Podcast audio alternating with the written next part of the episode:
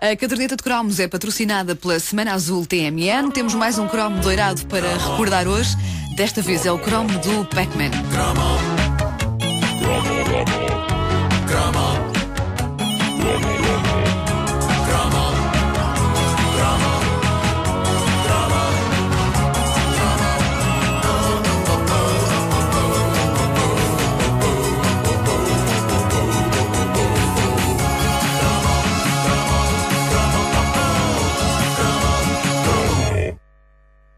Há imagens que eh, definem os anos 80 e a mais simples, minimalista e eficaz de todas é a de uma bola amarela com uma voraz boca aberta.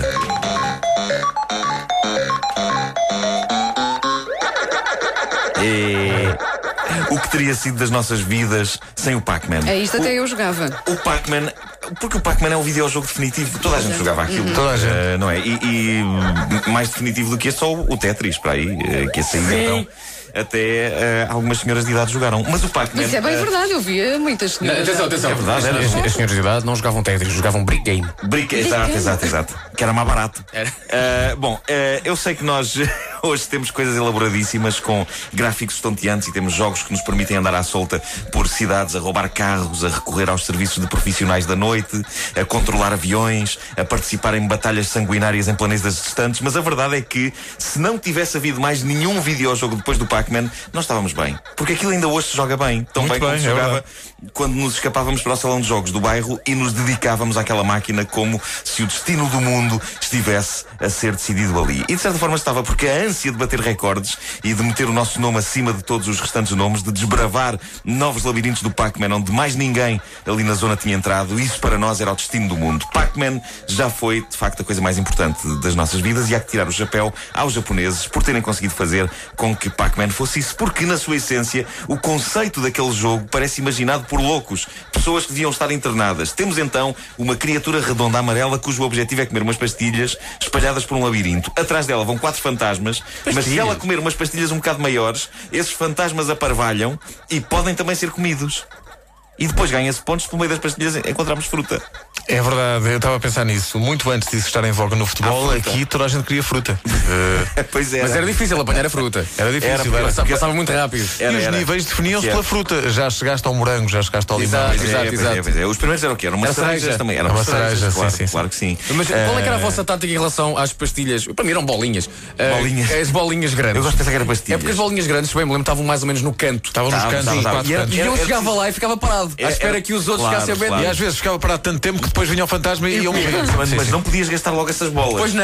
Tinhas que gerir. O Pac-Man ensinava-nos a, a- gestão da vida. de- o Pac-Man ensinou-nos tudo. Tudo. Eu, eu, eu quero ser o, o profeta do Pac-manismo. Ah, mas, mas vocês pensarem bem na história Eu daquele quero jogo. ser o profeta do, Do pac-manismo. pac-manismo. Mas nada daquela história bate com nada. Ninguém percebeu exatamente o que raio é aquele universo e por que raio é que os fantasmas querem fazer mal ao Pac-Man e por que raio é que ele tem de comer todos aqueles comprimidos. Mas Pac-Man não se questionava, era uma coisa que se abraçava. Como se abraça, lá está, uma religião. Porque nós também temos imensas questões a pôr quando abraçamos uma religião e algumas delas ficam sem resposta a nossa vida toda. E com Pac-Man era exatamente a mesma coisa. Nós venerávamos aquilo e, se houvesse um culto, uma corrente da fé de Pac-Man todo-poderoso, nós estaríamos lá caídos. Mas se alguém nos perguntasse o que é que se passa entre ele e os fantasmas, nós sabíamos lá responder. O que eu sei é que Pac-Man hipnotizou-nos e possivelmente transmitiu até mensagens subliminares para o nosso cérebro que eventualmente nos levaram a fazer coisas que a gente não se lembra. É preciso ter isso em conta. Nós possivelmente já matámos alguém. Eh, e, e deu origem até a uma canção nos anos 80 em que um duo chamado Buckner and Garcia, que é o tipo de nome que só Buckner podia, and Garcia. só podia existir nos anos 80 um, Não faço um ideia. duo chamado Buckner and Garcia. Ninguém sabe, nem eles próprios sabem hoje em dia se tu falas com eles. Se vocês lembrarem- É daquelas coisas que se perguntarem aos próprios, eles dizem, nós. Sim, sim, sim. Mas o que é certo é que Onde? Buckner and Garcia transformavam em música o facto de estarem a enlouquecer de tanto jogar.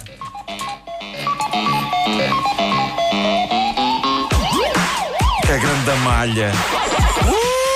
Espera, eles lançaram isto, isto, isto existia? Isto existiu. Como disco? Tenho as algibeiras cheias de moedas e vou para a arcada.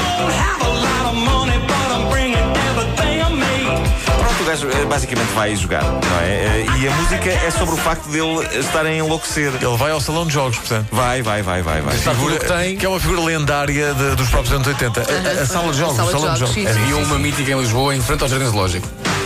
Sete rios. Há várias espalhadas em todo lado. Ainda, ainda apanhei lá o Zé, que era um hipopótamo, que era viciado no Pac-Man. Atravessava a rua, lá ia ele.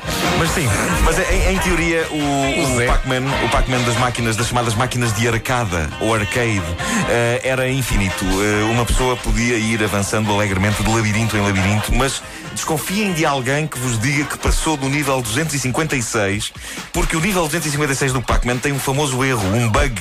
Eh, É o para famoso usar a bug do linguagem informática. 256. É, eh, e isso faz com que, quando a pessoa chega ao nível 256, metade do labirinto vai ao ar e transforma-se numa catrefada de símbolos e letras e números e cores. ah, é. Então se alguém disser que passou esse nível é mentira. É mentiroso, é mentiroso, é um bandalho mentiroso. Ah, eu, eu podia explicar aqui o que é que provoca esse erro, mas só de pensar na explicação fico cansado. Ah, mas o que importa reter é que, pelo menos nas máquinas, é impossível passar do nível 256 do Pac-Man. Mas tu, tu para E- chegares ao nível 256, quanto tempo é que tens que ficar a jogar Epá, não Pac-Man? faço ideia, não faço ideia. Eh, cerca de seis meses. Eu chegava para aí ao 7 e já ficava todo contente.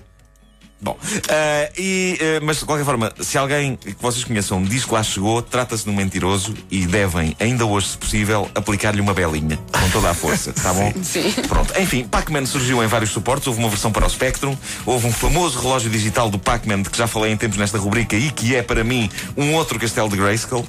Eh, Porque eu ambicionava o relógio digital do Pac-Man, eu invejava os colegas que, que o tinham. Mas as pessoas eh, jogavam, jogavam Pac-Man de, num relógio digital dava sim, para sim, jogar. Sim, sim, dava. E depois o que é que dava. acontecia? Miopia.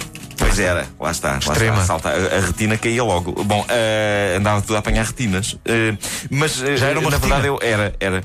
Em 1982 eu participei numa super operação do refrigerante 7-Up, eh, baseada no Pac-Man. Sim, era preciso mandar umas coisas das caricas ou uns rótulos, já não sei o que era. Mas lembro-me que o prémio era precisamente um relógio desses. E o anúncio televisivo era lindo e mostrava Pac-Man comendo as suas pílulas com os fantasmas à perna ao som de uma versão especial de Bette Davis Eyes de Kim Carnes.